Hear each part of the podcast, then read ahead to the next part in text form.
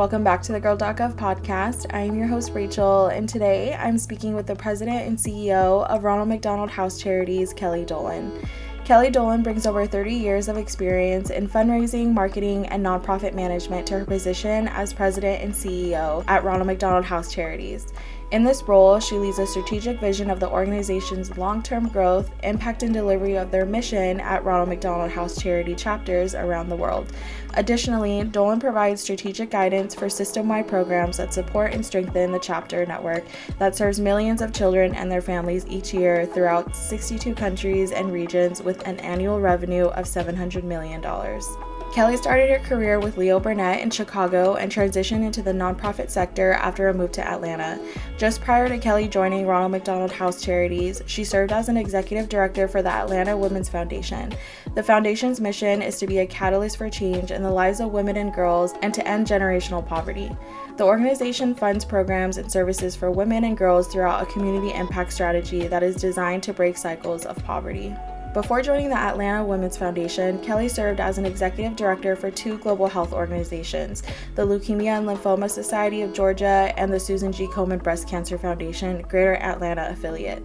Prior to those roles, Kelly also served as a director of strategic marketing for Egleston Children's Healthcare System, the largest children's healthcare system in the Southeast. Through her strategic vision, marketing skills, and management acumen, Kelly elevated the brands and increased revenue during her 10 years at all three of these organizations. Consistently increasing impact, overcoming obstacles, and engaging groups of people in a shared vision have been the hallmark of Kelly's success in each of the organizations she has served. Kelly and Ronald McDonald House Charities won the National PNR News Award for Philanthropy and Human Relations in 2019. Was inducted into the YWCA Academy of Women's Achievers and was named one of the top 50 nonprofit leaders by the Atlanta Business Chronicle. She is also a four time Public Relations Society Award winner, including her receipt of the prestigious Phoenix Award for Overall Excellence in Public Relations. We are really excited to have Kelly on the podcast. And with that being said, let's get into the episode.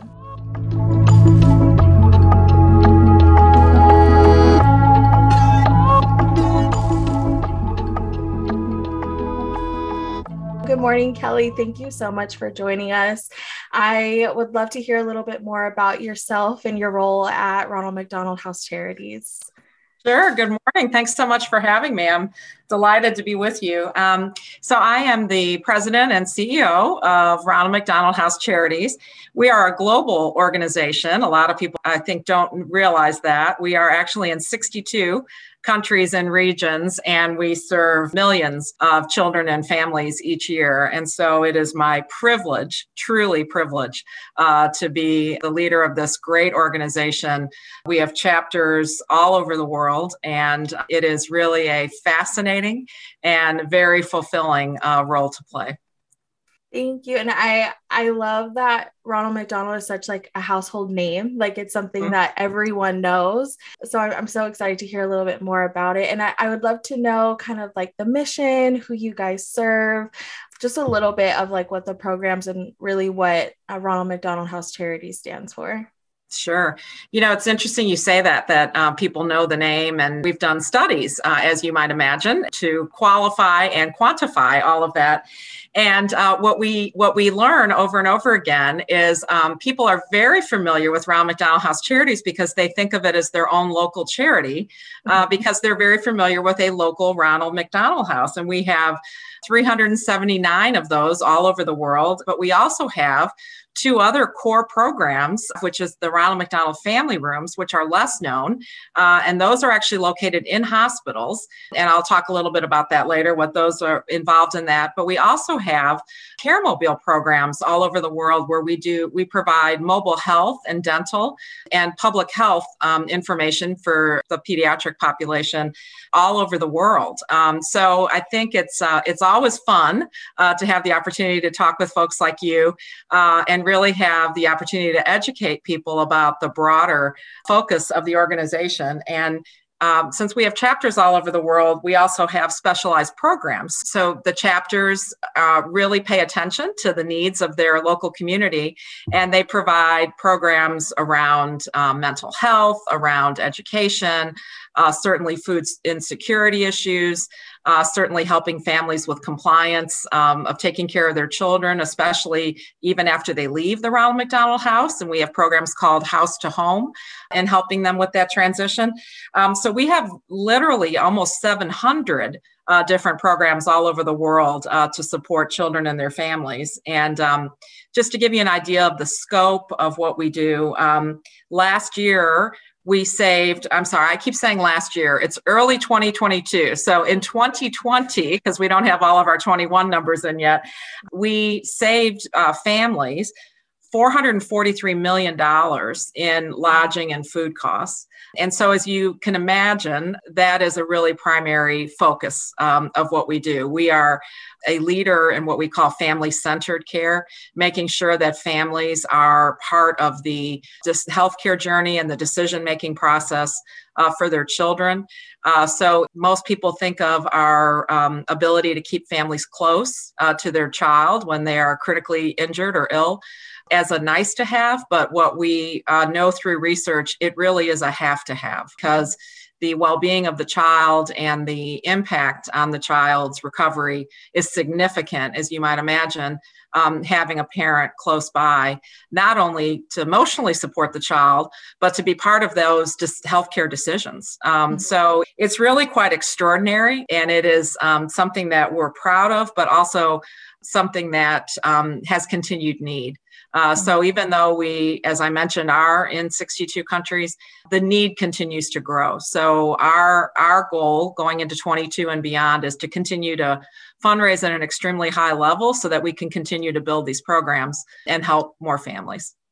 I can imagine, like, especially for a kid who is like newly sick or in the hospital, like those those situations can be really stressful. And I can't imagine how that feeling is for a kid. So it is so important to like have that family there, which which is great of what you guys are doing. Cause I, I think if I was a kid and I was like alone, hearing all of this like medical jargon and you know, having like different people come up to me every day, I would definitely want my family there. So I think that's super vital to what you guys do. And with with the house programs, a lot of people don't know we um, have siblings that stay as mm-hmm. well. So for especially as you're talking about, older children are aware, right, of their surroundings, and um, to be able to have their siblings around and to have what we try to provide more than anything is moments of normalcy we want to make sure that the family is able to function within one of our Ronald McDonald houses uh, just as they would at home. Um, so we have, you know, family game nights. We certainly have, of course, I mentioned all the food programs. We have, um, we are being hampered, as you might imagine, with COVID in terms of being able to have the major volunteer groups that come in. Um, prior to COVID, we employed and I say employed, uh, but it is 490,000 volunteers across the world and we only have a staff of just over 5000 paid staff across the world so you can imagine um, what a lifeblood um, that is for us. That's 490,000 part time workers, basically, um, when you think of it that way. But what we do with our house program, we want to make sure that they do have those moments. We have playrooms, we have story time, um, and we also have very um, intimate areas within the house where the families, not only when they're in their own rooms and suites, but where they can have a little bit of a family room feel and a family room time where they can just have sort of those natural moments. Um, in a lot of our houses, we even have separate kitchens that are just for the family use so that they can have their own food stored and that they can make um, maybe the types of food that they would make at home that would make them feel even more at home. So they have access to the food that we we provide but then they we also give them areas where possible where they can make their own meals and they can sit down just as a family. So we know uh, what that does for the mental health not only of the patient but especially of stress relieving and emotional well-being for the parents and the siblings yeah, and I was going to say, I'm sure that sense of normalcy really plays like a huge role in someone's care plan. You know, like what you were saying, I I can imagine for parents too, it probably takes off so much stress and just like being able to physically be there for your kid is probably like the best thing that you could give a parent. So I think that that's that's definitely amazing. And I I would love to yeah. also ask like how how Ronald McDonald came about, kind of mm-hmm. what influenced this mission Sure. It actually started in 1974. So, in a way, we're not very old. Um, you know, we've grown considerably. Um, and there was a, uh, a physician in uh, Philadelphia. We started in Philadelphia uh, Dr. Audrey Evans, um, and she is still alive, and she is still one of the guiding forces and um, the, really the conscience of our of our organization and mission. And what she realized in treating cancer patients was this need that she, at that time, you know, hospitals were very different than they are now in terms of allowing access um, to visitors and, and to see patients. It was just um, much more strict, and and there you know the idea of, of, of pet therapy that is so common now of bringing you know mm-hmm. uh, dogs that are trained um, into the, all of that type of thing was not being done and in many hospitals there was not accommodation for families to stay overnight with their children which is now quite commonplace right and and so mm-hmm. when people it's hard for people who weren't around at that time uh, to understand that it was just a very different um, healthcare setting and what mm-hmm. she saw was um, she was quite irreverent uh, which I love, and she still is in her 90s. And she allowed, um, she tells a great story about a patient who had leukemia, a very sick little girl, and she really wanted her pet bunny. And um, of course, that was totally against hospital protocol. And she said, I don't care, get the darn bunny, and told the parents to bring the bunny in. And she saw, you know, what this did for this child's well being. And so she teamed up with a couple whose child was undergoing treatment, um, Fran and Fred Hill. And he actually was a player for the Philadelphia Eagles. And so they realized that there was this need and they decided they were going to buy a house um, near the hospital. And they got the Philadelphia Eagles involved. And then uh, the Philadelphia Eagles had a connection with McDonald's. And so um, the regional owner operator and, and regional staff in that area got involved. And so was Ronald McDonald House Charities born. And so it's a great story and a story that is emblematic of who we are today, which is it's at its center, it was a patient family who who started it, you know, who was uh, behind it with with a healthcare partner, the doc, the the doctor, the widely known physician who uh, saw the need for it, and then there were the external partners, right? It was McDonald's that they did a Shamrock Shake in those days, and they did a percentage of that to to raise money in that area. And then another partner, which is what we still use today, our other other outside partners that help support us. In that case, it was uh, the Philadelphia Eagles. So and you know this many years later we still work with all of those groups uh, to continue to grow uh, the program. So it's it's really a great story and a story that was born of need and a story of people coming together to make a difference and we'll get into this a little bit later too, when looking into the executive leadership team and just hearing the story that you're telling me now. I love how much women influence this. Like, I love that you guys have a strong foundation of like women who are really leading this. So I think that in itself is amazing and just like chef's kiss if you ask me and um, i would love to ask too like you have a really large background in healthcare and awareness organizations i know that you previously worked for susan g komen um, and and the Leukemia and Lymphoma Society. Yep. Was the Ronald McDonald House Charities, um, was it always in the plan? Um, was that kind of like a no brainer of, of a next step for you? Well, interesting um, and we'll probably get into this a little later when you when you want to talk a little bit about leadership development and career development, particularly for women.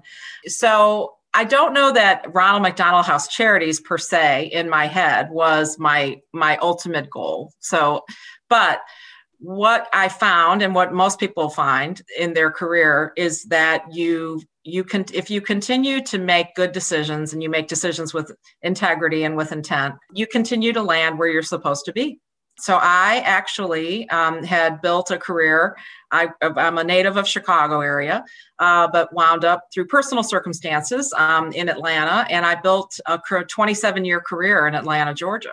And through that, um, worked, and we can talk a little bit about this later. But my first job, actually, in nonprofit, was in with a children's hospital, uh, mm-hmm. children's healthcare system And then I continued, as you mentioned, a lot, most of my roles in nonprofit were in healthcare. I did step out and do some other community building, and I've done a lot of work. Um, I also was the executive director of the Atlanta Women's Foundation, which we can talk about that. That'll um, but that's really focused on community building, and um, that was focused, of course, on women and breaking cycles of poverty.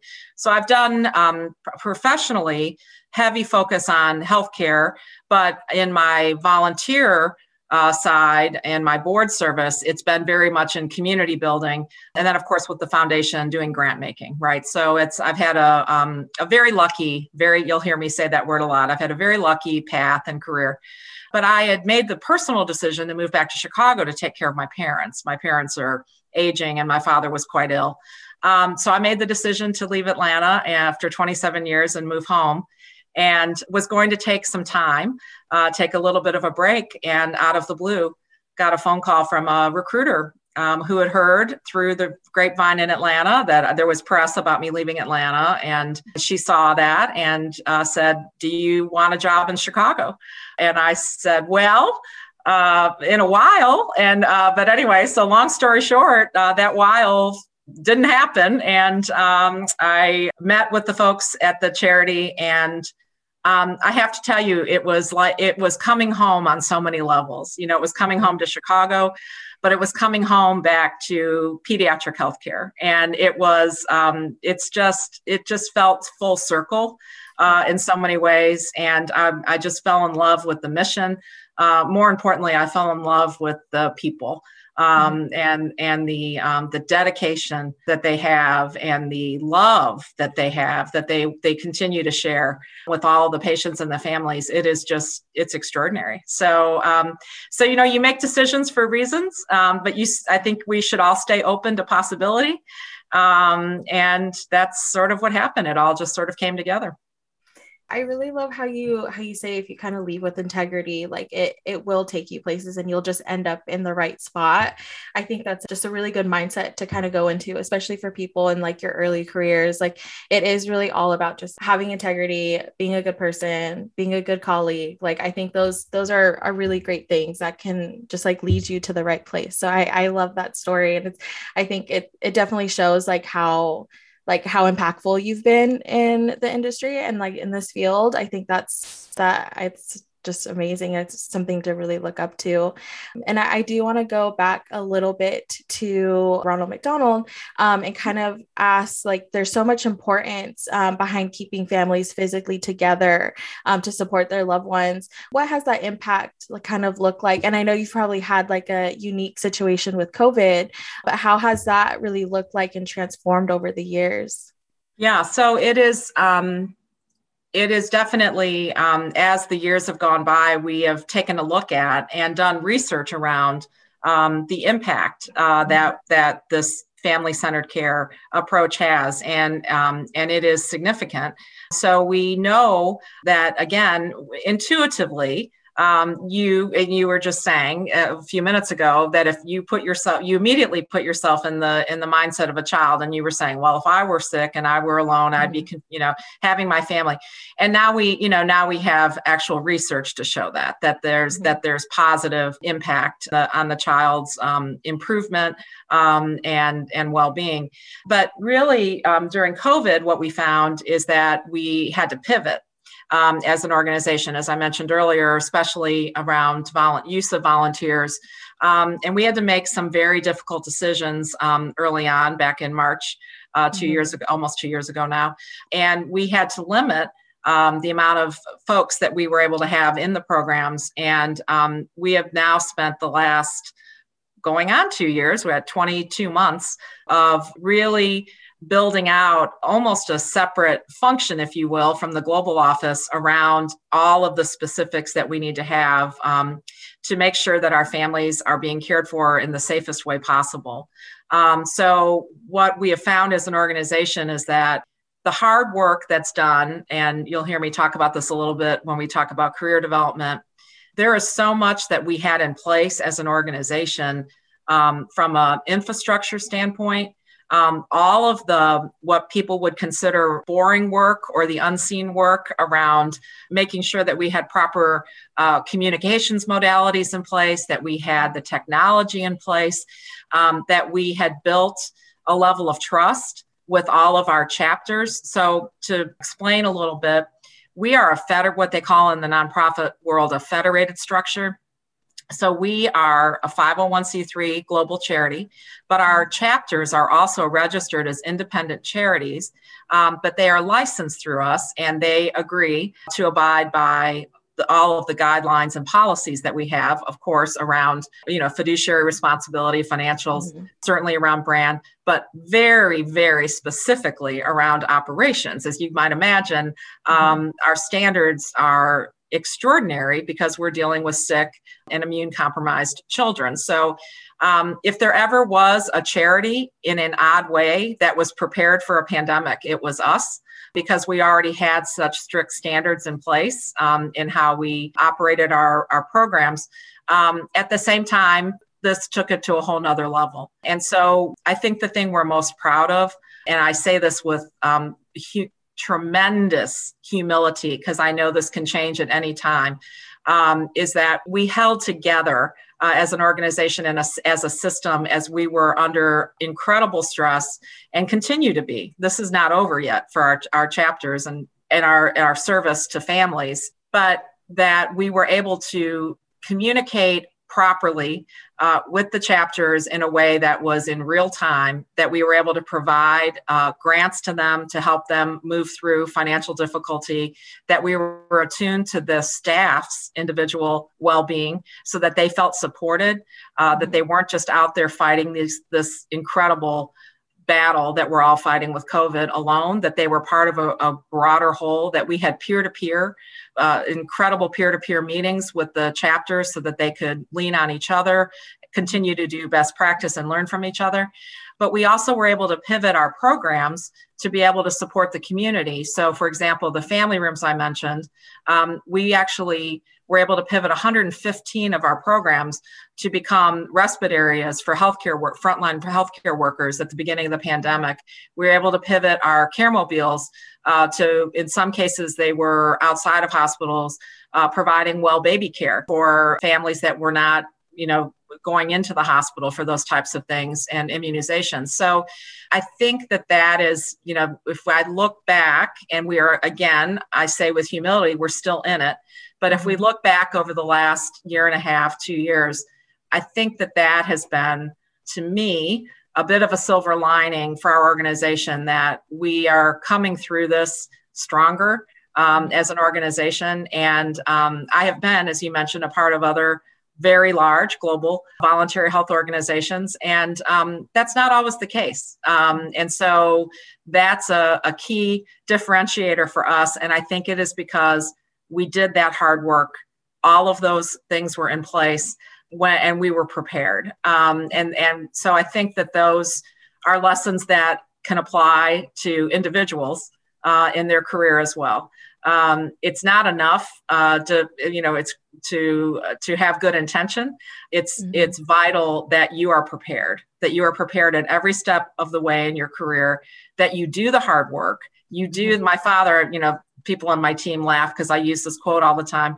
My father's always used this quote about toiling in distant vineyards that you know this that that the wine is great but the mm-hmm. wine comes from all the toil in those distant vineyards and so um, so uh, that applied to our organization and i think it applies to um, individuals career development Mm-hmm. No, definitely. And and with that being said too, like has has Ronald McDonald taken any of these like newer practices and additions? And do you guys plan to take some of those even after COVID is here? Like has any certain new change due to the pandemic? Has it shown so much success um, that it's planned to keep after the pandemic? Yeah, we definitely are continuing. You know, we are an organization that very much values curiosity and very much values innovation. Uh, so even pre-pandemic, part of what is very effective for us is the um, all of the leadership programs that we provide and all of the ongoing education programs that we provide, and within that is incredible peer to peer sharing of knowledge. Um, you know, as I mentioned, we are very i love that you know people know our name and they think of ronald mcdonald house and, but they think of their like i mentioned their local chapter they don't think of us as this broad you know global organization mm-hmm. but part of the reason why they think that is because we are so grassroots. We are so effective on the on the community level. We are so tuned in to what the individual communities need based on socioeconomic need based on the healthcare structure in that community or lack thereof mm-hmm. um, in, in many cases. And so we have been an organization that has that is a part of our dna that's how we've always operated. And so that continued through covid. So mm-hmm. um, but in terms of the uh, safety protocols and all those things quite frankly they were already there because of the again because of the patient population. But the continued shared best practice um, around ways that we can help um, beyond the walls of mm-hmm. our own house or family rooms or the wheels of our care mobile um, all of those types of community-based programs for sure uh, they they have always been a part of who we are and they're going to continue i will mm-hmm. i will mention uh, that even during uh, the height of this we were still able to open new programs uh, mm-hmm. we opened in the past year 10 new ronald mcdonald houses and 10 new family rooms which um, you know, frankly, uh, to me is extraordinary uh, that in the middle of the pandemic, we were holding our own and also still uh, finding ways to grow. That's amazing. I think like like you said being prepared is probably what had made that so successful. So that's really exciting. And looking forward, I know that you guys just went over your um, impact strategy. What does that kind of look like? What does that entail? Um, and I know one of those portions is increasing access and removing mm-hmm. the barriers. Um, what does that look like? Miss Rachel, you have done your homework. Uh, so yes, we have. Um, we uh, completed our impact strategy uh, over a year ago, and we spent um, uh, tw- last year um, doing very detailed cascade, if you will, of what the uh, impact strategy goals are uh, that then layer down all the way to individuals' goals on our team so that every goal that our individuals our, our team members have they all um, they all roll up um, to support uh, this impact strategy. So we have uh, five primary areas of focus as, as we move forward and through 24. Um, and you mentioned the increased access to quality healthcare. Um, this is primary. This is absolutely primary. Um, every child, every child in the entire world should have access to the best healthcare available to them. Full stop. And it is not the case it is quite an inequitable uh, situation, not just in the United States, but especially in, in other areas of the world. Um, and it is it is something that is a basic human right, um, and something that we as human beings, it is incumbent upon us to provide that for you know the least of these, the most vulnerable in our society, children. And so our focus is to make sure that we continue to have the programs that allow families to take the economic burden off of them, uh, to be able to choose the best quality health care wherever that is, so that they can have access to that. And also through our expanded um, mobile units um, mm-hmm. being able to provide um, access to healthcare in areas. You know, for example, in Indonesia, you know, we have our care mobiles that go literally up into the hills and the mountains of that of that area where there is no access to healthcare, and we have pediatric providers um, that we do not employ. I want to be clear. We provide the uh, care mobile and we provide the the partnership. We do not provide healthcare, uh, but with our our healthcare partners uh, to be able to provide that um, and to be able to provide in areas basic immunizations um, that children don't have access to and an area that most people who don't work in the space don't know about is is the importance of dental care and what what that means to the overall health care of a child and how frankly dismal it is um, in, the, in the us and in, in other areas of the world so this is primary right this is um, this is what gets us all out of bed and this is what gets us moving through difficult days um, that that is a that's a hallmark of what we're doing. Um, in order to do that, with though, we need to build the capacity to support the the needs, right? So that's uh, that's the second piece. Uh, what are we doing to build that capacity? How do we keep growing? How do we keep how do we keep finding that? Un- how do we keep meeting that unmet need? Um, and in order to do that, is our third focus area, which is we we've got to continue to elevate our mission uh, and brands so that people really understand. You know, being able to do things like this again, thank you, so that people we have an opportunity to tell our full story, so people understand the full impact of what they do. Because when they understand that, they want to support it. They get it. They get it at a really visceral level. And then we want to make sure in doing so that we continue to distinguish ourselves as an equitable and inclusive organization. We are a global charity. We serve um, every type of population literally in the world and um, and we want to make sure that we reflect that in who we are um, and that we are um, you know this is something that is not new uh, mm-hmm. it, it's new to other organizations unfortunately uh, but again i'm going to use the phrase dna it's always been part of our dna and my position on it is okay it's something that we just do like breathing so let's make sure people know it right? Let's make sure now that this is something that others are adopting. Uh, let's make sure people know that we've been doing it all along, uh, mm-hmm. and that and that they want to be a part of it. And then, of course, you know, we feel very proud and um, confident that the work that we do is having impact. And so we want to make sure that we now can go just outside of just Ronald McDonald House Charities and really start to influence the healthcare and philanthropic sector. So really becoming a little more external as a as a as a group and and starting to really be a part of the broader uh, discussion uh, in in those industries, uh, which we are we have been doing and we will continue to do.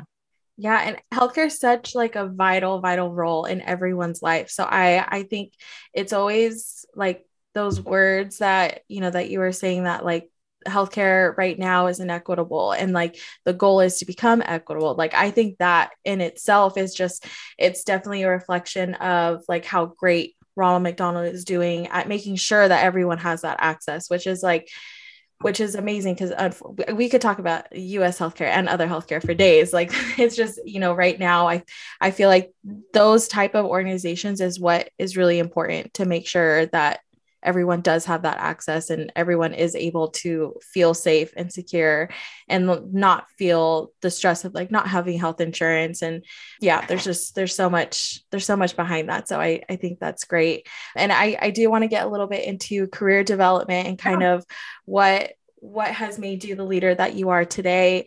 I think my first question is kind of what does it feel like being a representation of women CEOs in the workforce?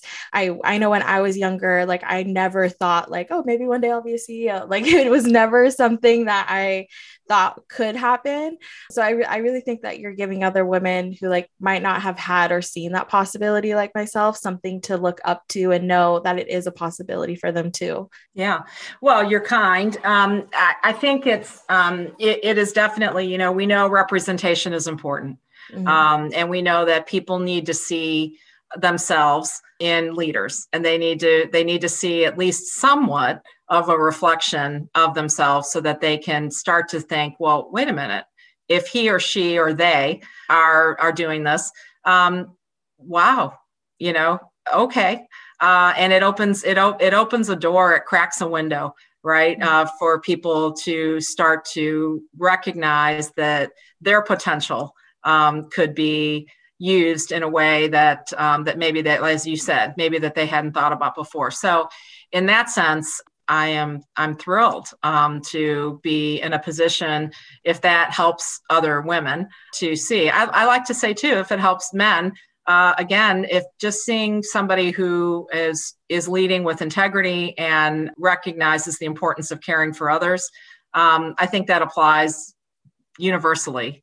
Um, but for women, um, you know, I I'm now long in my career, um, and even when I when I started my career in in the mid '80s, you know, it was a, a different landscape uh, than it is now, and so the glass ceiling certainly uh, was not anywhere near broken in the 80s. And there was um, definitely, um, it was certainly better than it was in the 70s, and God only knows better than, you know, was in the 60s. But no, nothing, nothing like it is uh, today. Um, and so it's been an interesting journey, you know, to see it. But um, I think it's important. And I think what's more important, though, is is as women have moved into leadership roles and i've watched it now for a decade i've been in i've been running organizations for 12 15 years i guess but yeah wow anyway for a long time and um, what i've seen is um, women reaching out to other women every mm-hmm. woman leader um, that i have uh, that has been a colleague of mine i can't think of one who hasn't realized um, the importance of their position. Um, I think it's, you know, we got to be careful, always careful. I'm not important.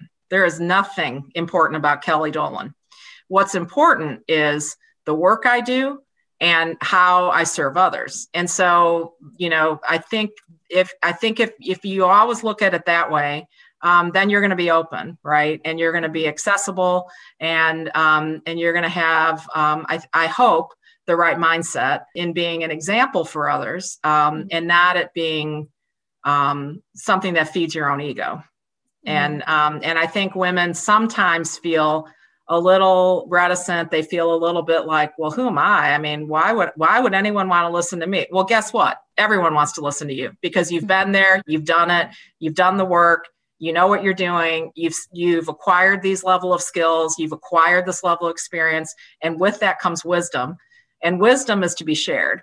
Um, and that doesn't make you think that you're better than anybody and it doesn't make you think that you're above anybody. It just is another it's another form of service mm-hmm. and um, and so i think that is something that i've seen in mature women leaders that they realize that they that they need to that they want to um, mm-hmm. pay it forward um, but I do think for women, even that aren't in higher level leadership roles, I think that we need to make sure that we own who we are and that it is not about thinking that we're better or more important, but it's about, again, um, using what we've learned to help others. And, and I know that we talked a little bit about you kind of making the move back to Chicago and having this like new change in your life. Do you have any like advice maybe for someone who is either unhappy where they are or is about to make this huge career change and is kind of just trying to find their footing? Like how how how would you kind of like step, put them in the right direction? Yeah. So first the first thing i would ask is um, you know why are you unhappy so there's a lot that um, you know people imbue their circumstances with um, a lot of thinking that makes them unhappy with where they are and they don't realize that we learn just as much as we're developing our career um, when we're in tough situations. And in fact i might say we learn more uh, than we're, we're in very comfortable uh, situations. So i would encourage anyone who um, especially all this everyone's part of the big quit and the big resignation mm-hmm. and all that i would urge everyone to take a beat. I would earn i would urge everyone to stop and look around and say um, part of what makes you successful in your career and what makes you a good leader is a, a, is resiliency. And resiliency is not born out of um, happy easy um, jobs. And so i think that um, when I, I read all you know i read everything. And when i read i'm reading all these things in the wall street journal and the times and the you know and in you know all the business publications and and it's concerning to me um, you know and it is um, so i think that's the first thing is to really look around and say um, what is making me unhappy? Do i have outside outsized expectations where i'm supposed to be at this point in my career? I'm finding over and over again that there are people who have outsized expectations of where they think they're supposed to be mm-hmm. and they don't realize uh, that to build the skills that they need they need to be in a lot of jobs that aren't very fun and that aren't very interesting and that don't quote unquote fulfill them. Uh, that's why they call it work right? Um, that's why that's why it's not a hobby. That's why it's not you know and um, so it's it's i think that's a that's something that i think really needs to be talked about more. So but if you are if you have if you are at a point where you feel you've done everything you can for an organization and by the way that's how you need to be thinking about it. It's not about what everything that you can get. It's about what have i done to move this organization forward? And um, and if you feel you've done that and you don't think you can learn any more from it or you are in a situation that's unfair and those are that's real. I mean that happens.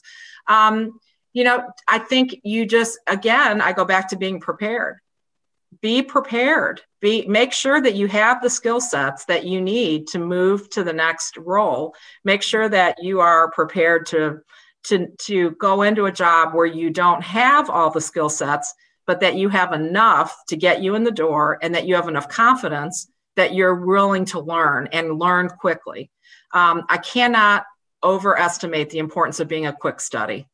I mm-hmm. can't overestimate the importance of getting in a job and th- and you know literally you need to be there earlier and later than everyone else because you need to figure it out and you need to figure it out as much on your own as possible. No one has time to hold your hand. And so that is your job. Your job is to figure it out. That's why you're a grown up. That's why you've been put in that role. And the more you figure it out and the more you provide solutions, and the more you produce the more you're going to move forward. And so i think that that is and and you need to know that when you make the transition it's going to be hard. You don't even you don't know where the bathroom is. You don't know anybody's name. You don't know you don't know who knows who about what. You have no institutional knowledge. You're walking in cold into an organization and you know nothing and everybody around you, even people who are younger in their career and not as experienced, know more than you. Mm-hmm. Um, and that is that's that can be very difficult for people, but it's it's reality. And so you just need to be steeled and ready for it, and you need to be excited about it. Like you know, I just looked at myself in my especially you know my 20s, 30s, even my 40s um, and I still, to this day, I'm a sponge. I want to learn something every day. I want to like be, I, want to be challenged every day. I mean, there are days when I'm, I, I, I want a little less challenge, yeah. but I mean, that's the attitude that you have to have if you want to get to a, a really a, a high leadership level and if you want to really master you know i think the i think the real focus should be on mastering skills you know and that you are you have a craft whatever that is and you need to master that craft. And i think when you do that then you're you know then you're beyond marketable. You've made yourself impenetrable to failure because you've developed a set of skills that make sure that you can always find something. And it also could be that they that they're at a high enough level that you could become the kind of leader whatever that is um, that you want to be I really love that. And I'm like taking internal notes right now like of things that you're saying. And I, I really like um like what you said about being a sponge. Like I think it's it's such a good opportunity to kind of like learn everything that you can and you can take it with you and just really taking advantage of that. And I I want to ask too, like it is there um do you have like a good piece of, of advice that you wish you would have gotten um, for someone that's wanting to be in executive leadership someone who like has that goal of maybe one day becoming a ceo yeah i think it's important um, if especially talking to women. Um, and i found this over and over again. I had some critical junctures in my career where i was um, promoted into roles at young ages. Um, i had this weird thing that kept happening. I got, you know, I, I, would, I was always trying to figure things out for the organization. And in doing so, was then recognized and then said, you know, a number of times, well, well, okay, well, then you can do it. And I'd be like, wait, what? Wait a minute. Huh? like, I, I thought you were going to hire a vice president to do that. I'm a manager, you know, kind of thing. And they'd be like, nah, yeah, you're going to do it. And, and in those cases, especially in, in, you know, you can become not popular. There are people, you know, it's competitive jobs are mm-hmm. competitive. People are trying to move to the next role. There's only so many leadership roles in any given organization. And so i think what happens and i've seen it quite often in my career is women are bothered because they feel that they're not liked at times or in mm-hmm. situations. And i think what we need to remember is it's not about being liked it's about being respected. And again that goes back to doing everything with integrity if you act with integrity and if you treat people with integrity and you are fair and fair minded and you're consistent in that, even those that, and I'm going to say temporarily, dislike you because you've gotten a job they have or because you've been moved into something that they wanted or uh, or they're just plain jealous because they haven't done the work, they haven't developed the craft, and they haven't been as innovative or whatever, fill in the blank. And there are a lot of those. We all know mm-hmm. people who think that they should have more but aren't willing to work to do it. And you can't let that bother you. And I think that's a that's a key difference with women. Women tend to want to be liked. And that's that if if that's what your primary focus is and if that's going to hold you back and that's that's really not what business is about again um, I like to think I, I, we all do. I like to think I'm likable, and I can tell you my closest friends that I've, I've that I've known have, have been people I've worked with literally 30 years ago.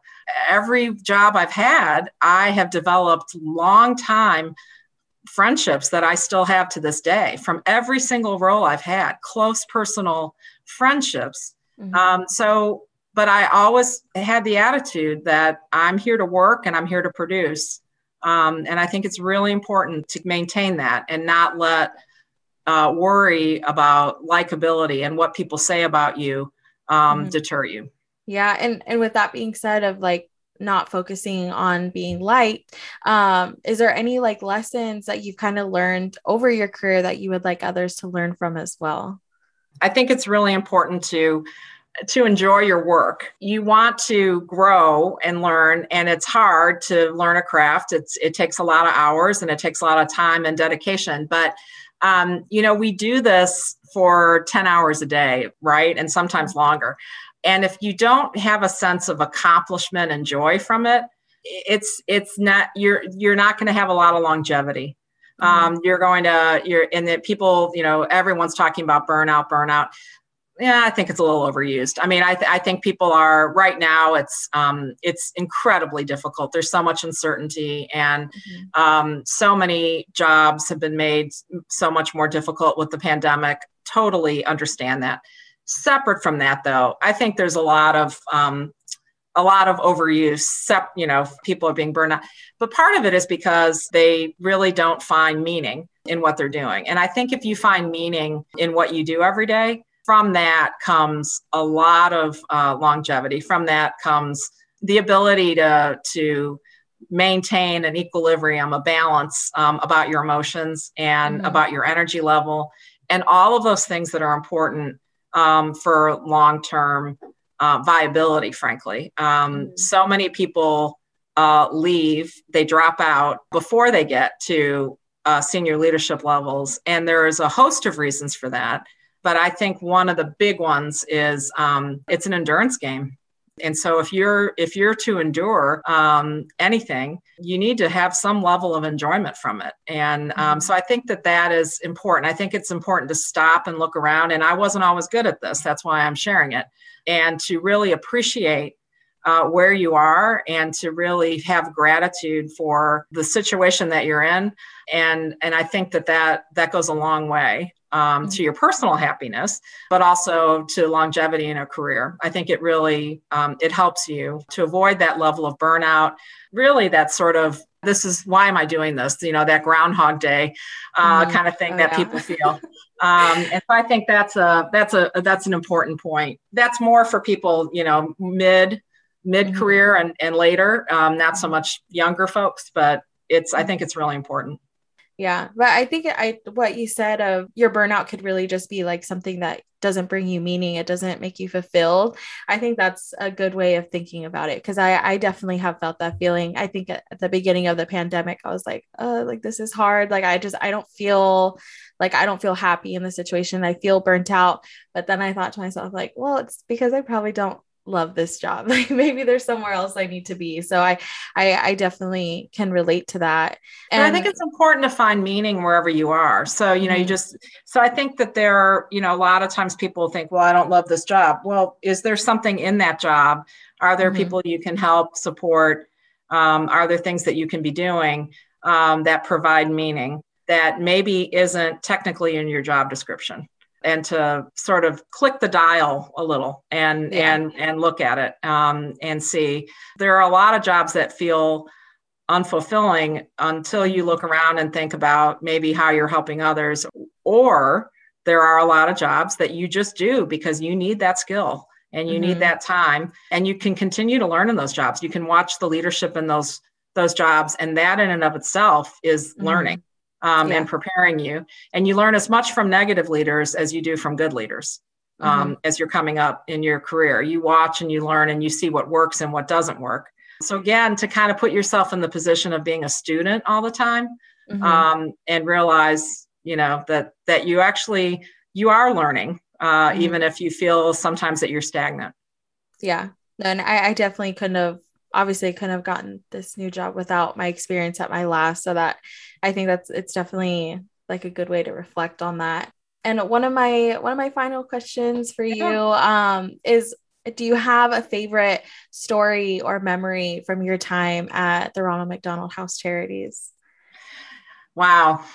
You know i'm i'm, I'm coming up on five years. Um, there's a lot. There's so mm-hmm. many. Um, and so many incredible stories of people I work directly with in the in the global charity and the um, the paths that they've walked and what they've endured. We've had you know people who've had great loss in their lives and they've continued to stay so dedicated to their work and I just find that so uh, inspirational. You know, we've had you know quite a, a few people on uh, even on our global team that I'm thinking about when I say that and the level of professionalism and the um, the focus on mission um, mm-hmm. and the ability to think outside of themselves and the and the pain and loss that they were in is really you know it's hard it's hard to put into words the mm-hmm. when i think about um, with our, pa- our the, the house programs and our patient families um, i think about a the I'm, there's a little girl I was in uh, right before the pandemic. It was one of my last non non US trips. I was in Mexico City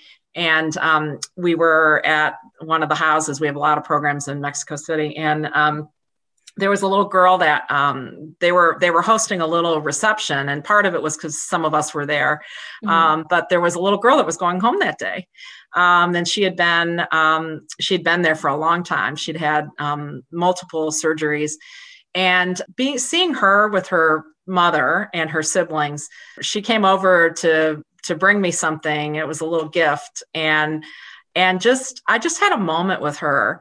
Um, and it's hard to explain. It's hard to put in words, but I just looked at her, and it was just the knowing that you know that she um, had the support she needed, and that she was just so just precious. I mean, just so dear. And I thought to myself, you know, and her mother was, you know, just just to see just to see the the fact that they were together and that they had made it through to the other side. And she still had I, I was talking with another person on our team. She mm-hmm. still has quite a journey ahead of her and the family lives in in abject poverty. And um, and and the fact that we have programs that were going to help her and her family as they got back home and make sure that she could come back for her continued treatment but just to see the joy, she was so joyful. And to know that a child, even in those circumstances, who had battled through so much and still had something ahead of her, it was pure little kid joy. You know, and that's that's just amazing. That is that's something that there isn't enough money in the world, you know, to uh, to to compensate, you know, for for that kind of um, meaning and to see that kind of joy in a little a little kid's face. So that's I think about her. I love that story, and I I can't imagine like how that impact kind of feels like even just you know you're here in the U.S. but you guys have such a bigger impact. Like it's you know it's worldly which is eh, which yeah. is great and I, I, think stories like that need to be heard and i i'm so appreciative of you coming on this podcast and talking about your story and talking about your career development because i think yeah. it's it's so important to hear other people's stories and see what you can take from it and i really appreciate all the advice that you gave too is there any information that we can give people listening if they want to get involved sure. or support ronald mcdonald house charities Absolutely. So we love, you know, for people to support, um, even on the local level, and also either either globally. But if you want to volunteer, again, we've got some you know some significant limitations right now, but we definitely still have availability. And the best way to do it is to find your local chapter, or if you want to donate, is rmhc.org. And we have an area on there where you can just type in where you live, and mm-hmm. um, all the programs in your area will come up um, so that you can either choose to support them financially, which is mm-hmm. So needed right now. Um, one of the things that the pandemic has happened is that we're not able to do a lot of the fundraising events mm-hmm. um, that we normally do. So our chapters are in great need of financial support. So you can certainly donate um, and find other ways um, that you can support the chapter. Well, thank you so much, Kelly. I love this episode. And this is actually like our first um, guest interview for season two in 2022. Oh, so I, I can't imagine a better guest. So thank you so much again. And I can't wait for people to listen to this episode. Oh, thank you so much. You're so kind. And I just have enjoyed it very much. And thank you for the opportunity. Of course. I'll see you soon. Okay. Take care. Bye.